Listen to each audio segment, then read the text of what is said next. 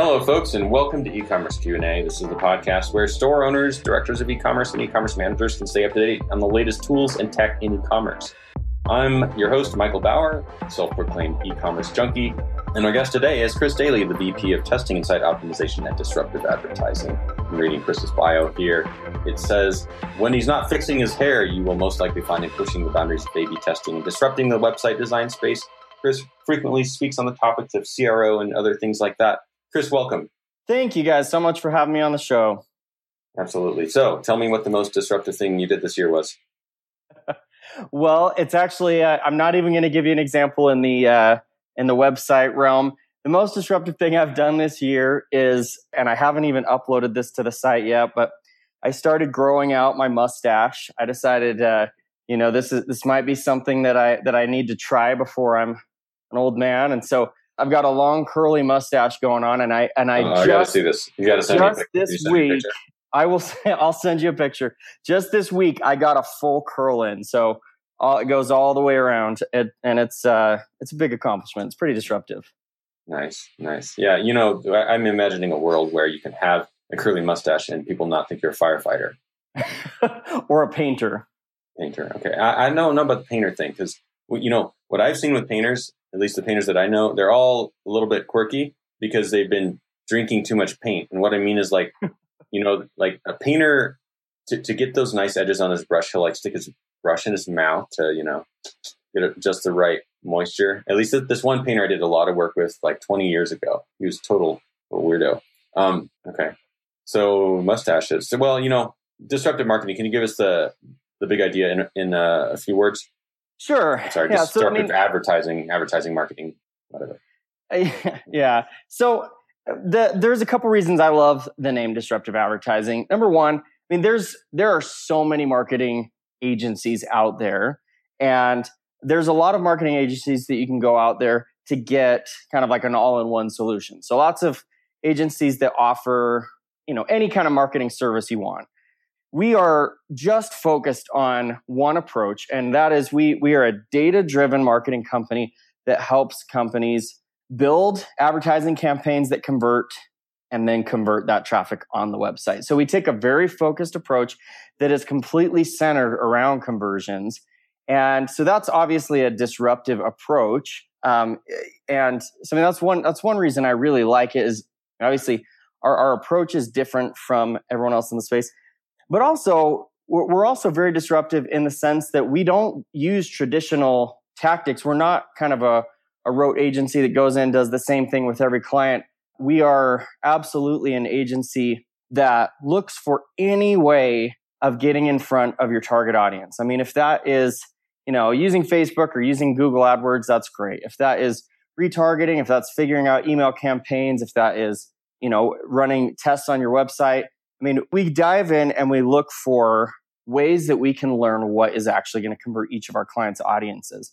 And so that is also a disruptive approach. And so I am a huge fan of adapting. I mean, we're, we're in such a rapidly changing industry that you've got to be able to adapt and think on the fly and be strategic. And that's kind of our core competency.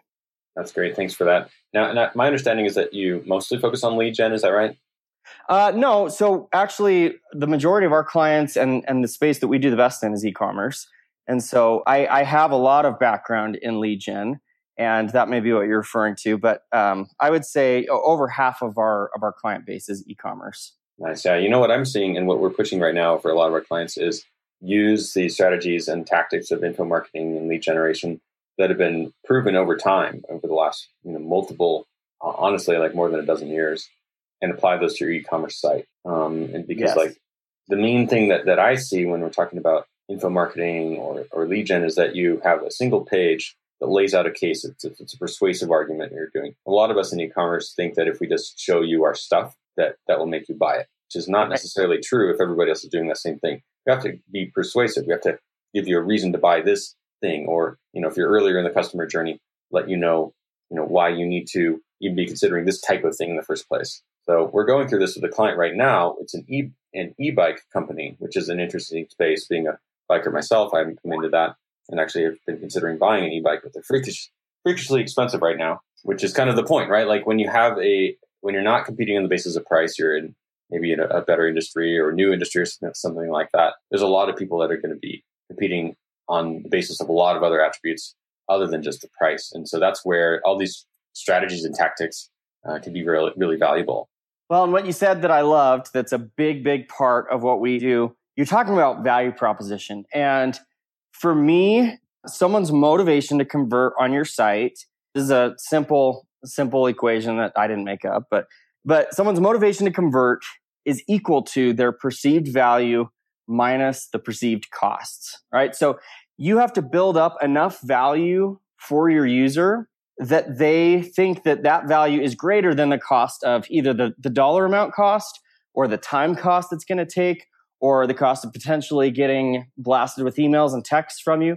I mean, there's a lot of perceived cost that's in someone's mind. And so almost immediately when someone comes to your site, you're working at a disadvantage. You're, you're working with a debt that you need to repay them in the form of value. You need to show them that value. So I love, I love what you said there. How are we working at a disadvantage? Can you elaborate on that?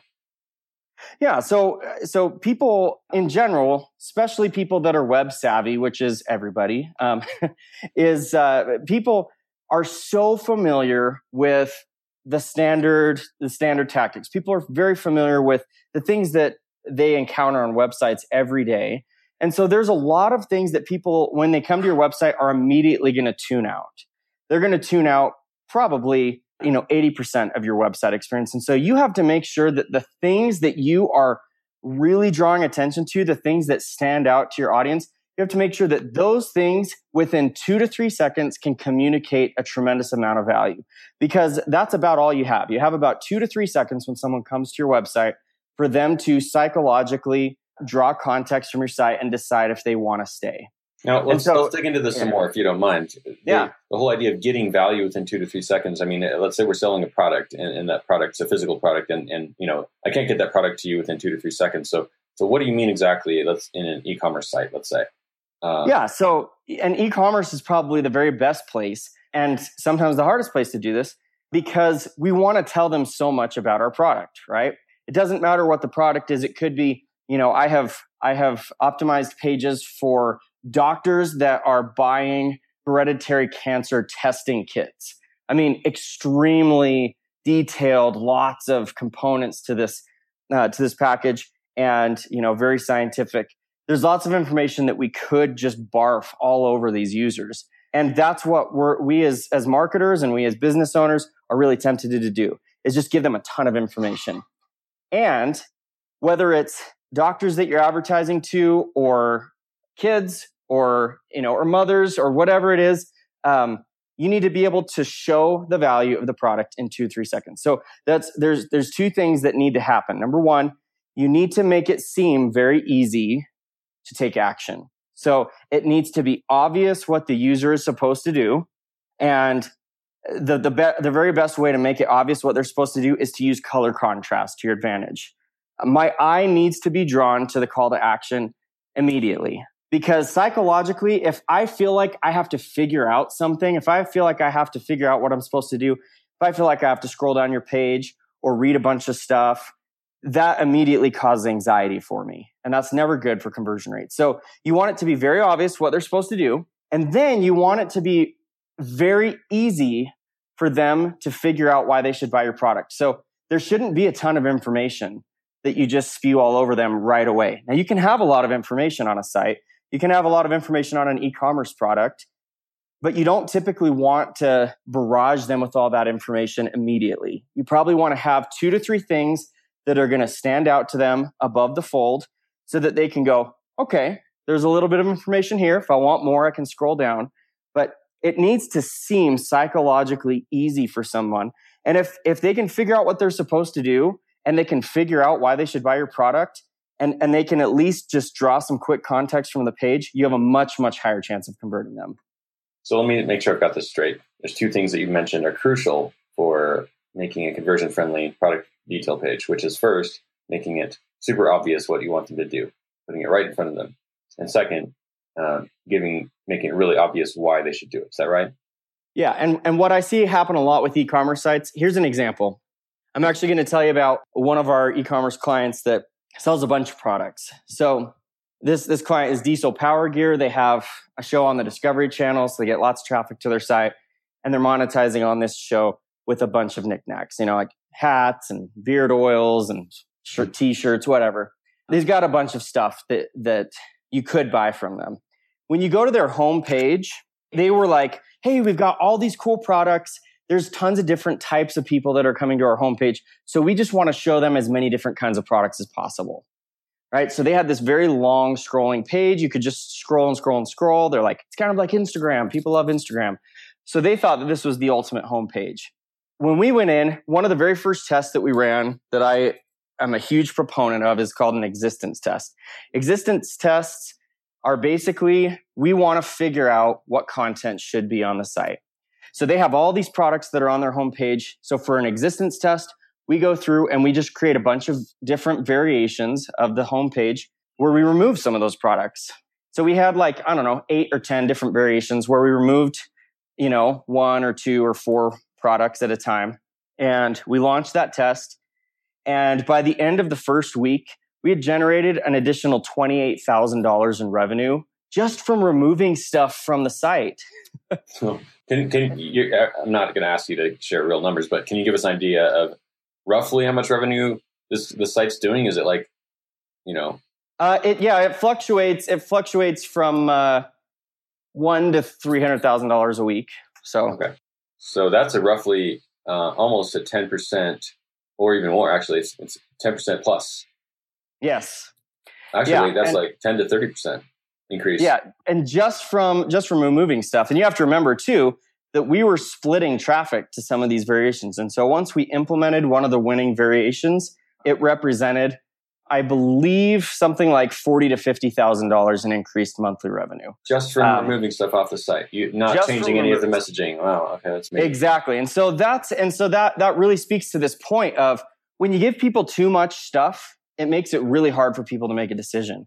When you make it simple, when you make it easy, when you help them and guide their attention where it, where it should go, you have a much higher chance of actually converting them and, and them buying something. This is great. Honestly, this ties in, Chris, really closely with the series that we just recently did around timeless UX principles and this uh, idea of you know taking things out, figuring out what really matters, focusing on that, pushing that. That that was one of the main things we talked about. So I'm I'm glad to hear that this is uh, further confirmation of that. Um, Chris, I want to change gears slightly and talk about um, you guys. Was it you personally, or your your company won the 2014 Gold WhichTestWon competition? Was that you? So that was my company. Yeah, back uh, 2014, I started my own agency, Dayley Conversion. This is prior to Disruptive. Got it. So, can you tell me about that? What exactly did you do? How did you win that? What did you learn from yeah. it? Yeah, yeah. So this is this was a really fun test, and the reason I submitted it is because it was it was a test that I think a lot of people might have rolled their eyes at when they saw what we wanted to test, mm-hmm. and it had a tremendous impact. So what it, what we ended up testing is we had a landing page that we had we had optimized a lot around. I mean, we had been testing on this landing page for over a year. What what kind of company was this? What was being sold? It was for this was actually this was a lead generation. It was for universities, uh, so getting getting people to kind of go back to school. Mm-hmm. So we had a landing page with a giant form, a ridiculously giant form with, I don't know, like 20 something form fields on it. And like I said, we'd been testing on this for, for years. And so we had kind of figured that we had like a best practice landing page here, right? I mean, we've been testing on this for so long. We've, we've seen so many improvements. We've learned so much about the audience. We've got it pretty dialed in. But I decided to kind of shake things up a little bit. And so what I, I ran a test. It was I called it, I just called it the color test. That's what we called it. And literally all we tested is we tested like 12 different variations of colors on this page. So we tested the background color, the value proposition colors, and the button color. So different color combinations. And we used any color we could come up with. So we had purple backgrounds with orange buttons. We had oh, orange backgrounds with oh, no. purple buttons. Stop, stop. We had blue backgrounds with, you know, red backgrounds. I mean, we had green, any color you could you could think of, we we tested in this test. And at the end of this test, so we ran this test for, I mean, we we had um, I think close to 500,000 visitors that we ran through this test. So a significant amount of data. And what we did was after we got after we finished the test, we went in and we segmented our results by traffic source because we wanted to see okay, do different traffic sources respond to colors differently? And what we found is that each traffic source had a different winner. So our email traffic had one color combination winner. Wait, wait, wait, what, what was it? I got to hear this. What was the color combination that email liked? Okay, that, well, and this was this was so interesting. So email liked purple background with orange buttons, Oh, like man. like the Phoenix Suns. I mean, it was the most ugly. Uh, I mean, when our designer saw that page, our designer actually told me I shouldn't even run that as a variation of the test because he said it looked so bad. There's no way this is going to win. So not only did it win, but it had over a hundred percent increase in conversion rate. So Okay, so that's email. email for organic, I believe it was a blue background with an orange button. And then we had our, I guess what we called affiliate traffic is like remarketing and then, and then affiliate advertisers. And I believe on that one, it was the flip flop of the email. We had an orange background with purple call to action buttons. But what came to me out of this test was something that, was very interesting. Number one, color obviously played a huge role in how people responded to that page and different types of audiences respond differently to to different colors and so you know eh, we we had just kind of assumed well we'll just run the same variation for all traffic. And this you know from this point on we learned our traffic sources respond very differently to our test variations. So we need to test them all separately. We need to have a customized landing experience for each of these traffic sources. It was very very interesting and some of the craziest results I've ever seen. That's so weird. You know, we just did a call the other day with with uh, Nick Disabato, whom you probably know from the industry, and we had a very interesting conversation about the whole dynamic tension between activities that basically make your site look worse but convert better. Yep. And um, yeah, so it, you know there is a balance to be struck. Just to be clear for anyone who's new to the show, you don't want to only go off of you know what tests better in the short term because that's like all the the low end fast food restaurants that just start randomly adding things to their menu until it's so cluttered you can't even figure out what's going on and basically you lose your brand eventually. So you got to watch out for that. But you know at the end of the day you know we, we have to balance those two things because we, we need to you know we need to sell sell stuff. We need to sign up leads. We need to this is a, transactional scenario here. It's not an art gallery. So dynamic yep. tension. Wow that's really interesting. Now you know one of the things that we're running into is when you start getting more targeted, you get a much better conversion rate, astronomically better, right? Every single factor by which you, you segment an audience and then market to that makes it way better. And so, what's a modern tool that you guys maybe can recommend for managing the all the different versions of everything that you have to have landing pages mainly let's start with that yeah well and so a couple things on that note first I always recommend testing before you start personalizing all of your landing pages because I have also run very similar tests in different industries where all the traffic responded the same or all the traffic didn't really seem to care. And so I wouldn't get too complicated before you know that you need to.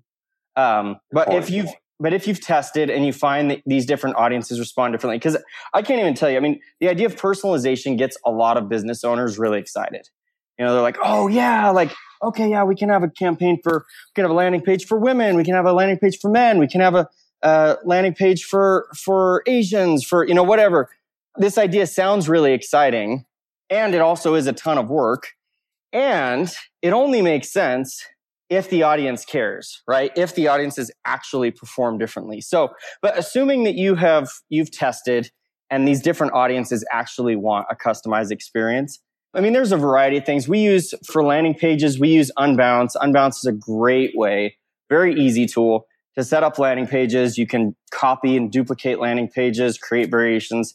It's a really, really easy way to manage tons of different landing pages. And it's very, very simple. I mean, you, it has like a drag, a drag and drop editor, so you don't need a developer to go in and develop these landing pages. So highly recommend a tool like Unbounce. And then if you're if you're testing an actual page on your site, so not like a landing page, you've got to have a testing tool in place. So something like Optimizely or Visual Website Optimizer or Adobe Target, you've got to use something.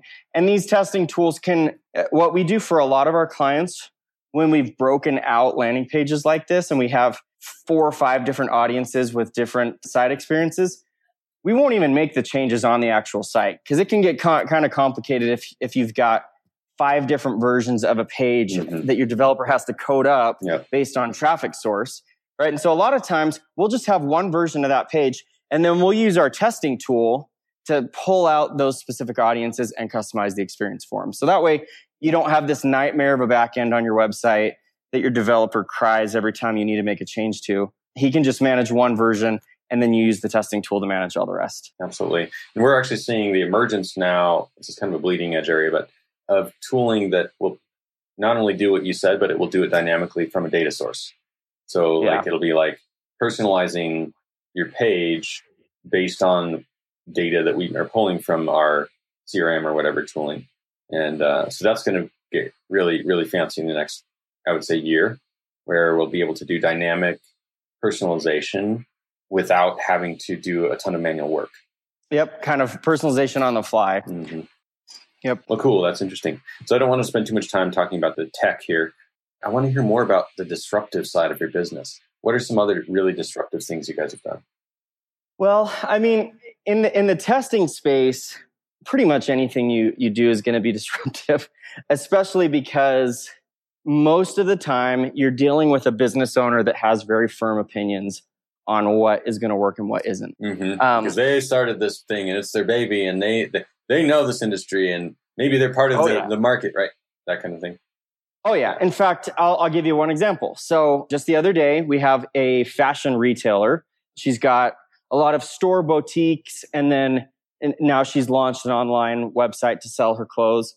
So, she's very, very, very involved in the fashion industry. I mean, she flies out to Europe every year you know, multiple times per year to figure out all the latest fashions, to make sure that she's on top of the latest trends, to, you know, she sources out all of the all of the materials herself. And so she's very involved in this space. And because she's very involved in this space and she's very on top of the trends, she was positive. She knew what her audience wanted. and so one of the things that we proposed to her, one of the things that we've seen work very well on e-commerce sites so if you're looking for a test that you should run, it's not the easiest test to build, but it can have tremendous impact is having some kind of a pop-up experience when you add something to your cart. So, you know, one of the uh, going back to this idea of making it very easy for your customers, you want it to be very obvious what the next step of the process is. And so on, on this particular website, if I clicked add to cart, I added a, a, a shirt to my cart, for example, I would just get a little notification that says, yay, successfully added to your cart. And that's great. Uh, but we, we recommended to her, we've seen this work on other sites. Hey, instead of that, we should have a pop up that comes up and says, yay, you added this to your cart. Now let's go check out and buy this. And she said, no, that'll never work. and so we said, okay, well, why, why will it not work? And she said, well, I tried this three or four years ago, my audience just doesn't like pop ups. Plus, nobody else in my space is doing pop ups. And so if it worked, someone else would be doing it. And we said, okay, well, let's go ahead and let's run it anyways. So we ran three or four different variations of pop ups with different designs, different content, different information, different emphasis on checking out versus continuing to shop. Anyways, by the end of the test, all of the variations that we ran were beating her existing website.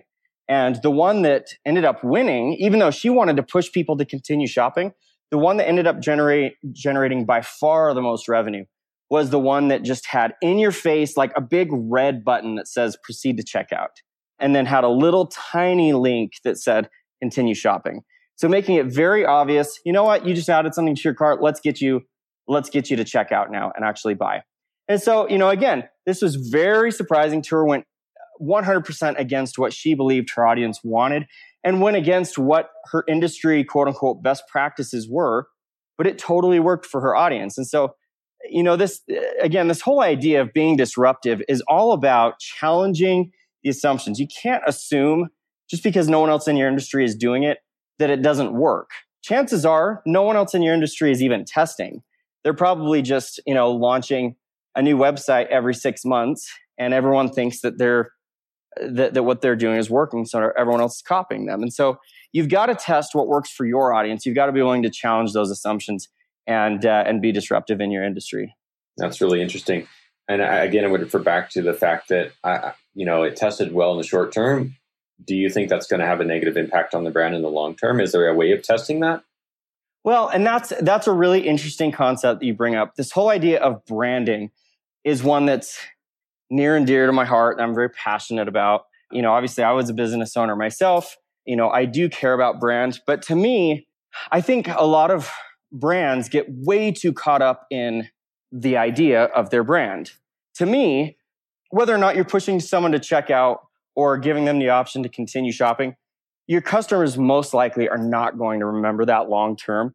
And if it's working on your site, if it's generating consistently more sales, I mean, if you're really worried about it hurting your brand long term, one thing I've done in the past is run what I call a perpetual control, where you always have a very small percentage of your traffic that's going to a version of your website before you started testing. And then you've got your latest and greatest version of your website where you have you know 95% of your traffic going. Uh, and so you can track you know and make sure that these improvements you're seeing actually play out long term um, but for most of our for most of our clients we see these continue to play out long term and that idea of brand being so concerned about what your audience thinks about your brand if they like your site experience you've got a good brand it doesn't matter whether you're using pink or purple or red or orange on your site to your audience they don't really care what what your site looks like and feels like. They really just care is it easy to use? That's one thing that Amazon has found, and Amazon, I think, is the king of, is they're constantly tweaking their site. And it has nothing to do with, well, we want people to think that we are the most sophisticated website in the world. It's really just about how do we sell the most damn product in the world? And everyone loves Amazon because it's so easy to buy crap. You know, it's almost too easy. you know what's interesting? Uh, what this is reminding me of I, I, don't, to be honest with you, I don't know if I fully agree, but that is because I haven't done the testing that you've done, and I feel anxious about this idea of you know making changes that may you know feel so dangerous or whatever. And so I, I'm feeling really challenged in my assumptions about that, and I appreciate that challenge. What I was thinking about just a moment ago was the, the concept of in genetics and biology, and I'm not a biologist, but you know the idea that a, a genetic population when it's exposed to a certain environment will change and morph and uh, you know the idea of um, helpful mutations, basically that you know genetic traits expressing themselves a particular way within an environment, which will allow the population to survive better in that environment. I think maybe we can analogize from the idea that an, an audience is like an environment, and that your website is like a uh, you know an organism or maybe a you know a specific subpopulation of that of that you know genetic community that then can find its its safest and, best expression. And it's going to be a little bit different depending on the environment, depending on the strengths of the company, and so on. So what I'm getting at is like you know you have lizards that develop larger pads on their feet to be able to grip things better, or, but then in another scenario, it's actually gets smaller pads so they don't have as much surface area with the sand so they don't burn their feet or whatever. And I think that yeah. we can basically maybe take that idea. I'm just thinking out loud here, but apply that to you know, changing when we think of testing and changing our, our websites and, and really any of our digital properties or any of our marketing, any of our messaging, anything about the company that's customer facing, maybe we can be a little bit bolder and see what's going to stick and be more straightforward. So that's a challenging thought for me. Yeah, just and going along with that, it's important that we not get so tied to what has worked in the past that we are unwilling to try new things that may work and, and let the audience surprise us. Um, because I will tell you this I mean, I run hundreds of tests every month right now for a variety of different clients in every industry you can imagine. And I am surprised every day by a test result. Hmm. Um, something that I didn't think that would work that did, or something I thought would work that didn't. So, get, I mean, you've got to give your audience room to surprise you. That's great. Well, that's a great place to stop. And uh, Chris, we, we so much appreciate your input and just your, your enthusiasm on the show today. Before we go, can you let us know how you know how folks can follow up and learn more from you and from your company, maybe work with you guys? Yeah, you bet. So, I mean, I'd love for people to reach out if they have any questions. I'm on Twitter at Chris Dayley. My last name is D A Y L E Y. We have uh, we've put together actually a free starter guide if anyone wants to start testing, they don't, don't, don't know exactly what to do or what tools to use. And so if people want to check out our, our starter guide, they can go to disruptiveadvertising.com slash guide. If they want to work with us, there's a little checkbox to click. If you don't want to be contacted by us, just don't check that box and we won't pester you. So that's a great resource if you want to get started. Excellent. And we'll leave it there. Thank you again, Chris, and everyone. Uh, start testing, start breaking things. And if you're afraid of what's going to happen, maybe work with an expert like Chris and his team. Yeah, let's improve our websites in some in some really amazing ways.